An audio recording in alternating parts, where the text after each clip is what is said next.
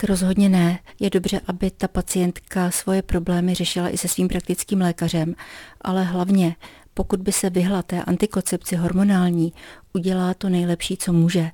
A antikoncepce je věcí obou partnerů a nejenom té ženy. Když se zaměříme na hormonální antikoncepci, která je přeci jenom v současnosti nejpoužívanější.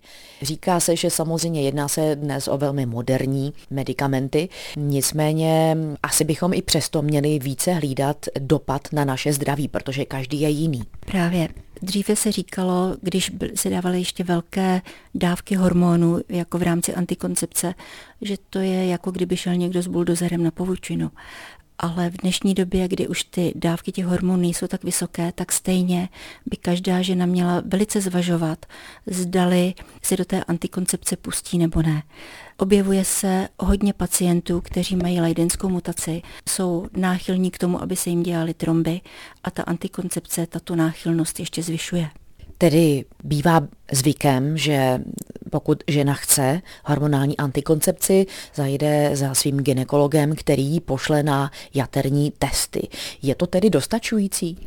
Měl by poslat i na krevní obraz a udělat takovou rodinnou anamnézu, zdali se někde i v širší rodině nevyskytuje právě leidenská mutace. Je tedy na místě řešit hormonální antikoncepci i s praktickým lékařem, zkrátka nenechat to pouze na gynekologovi, byť se může jednat o vynikajícího specialistu. Určitě, ale většinou ty pacientky, protože jsou mladé a dychtivé, tak jdou jenom za tím gynekologem a toho praktického lékaře vynechávají. U nás se objeví až tehdy, když mají nějaké komplikace.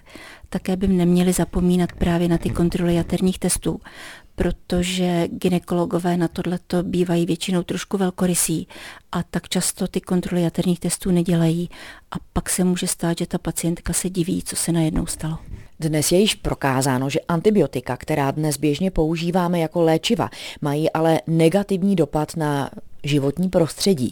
Jak je to s hormonální antikoncepcí? Bohužel je to úplně stejně. My jsme při jednom semináři měli přednášku pana inženýra, který se zabývá rozborem vod a ten říkal, že jsou zděšeni, jak v posledních letech v té vodě, kterou všichni vlastně pijeme, je spousta antibiotik, antikoncepce a dalších látek, které škodí lidskému zdraví a není možné z té vody je jakkoliv dostat pryč.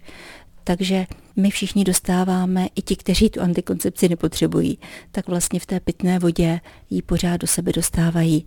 A to může mít vliv i na různé vzniky dalších onemocnění, ať jsou to třeba i rakoviny prsu nebo podobné věci.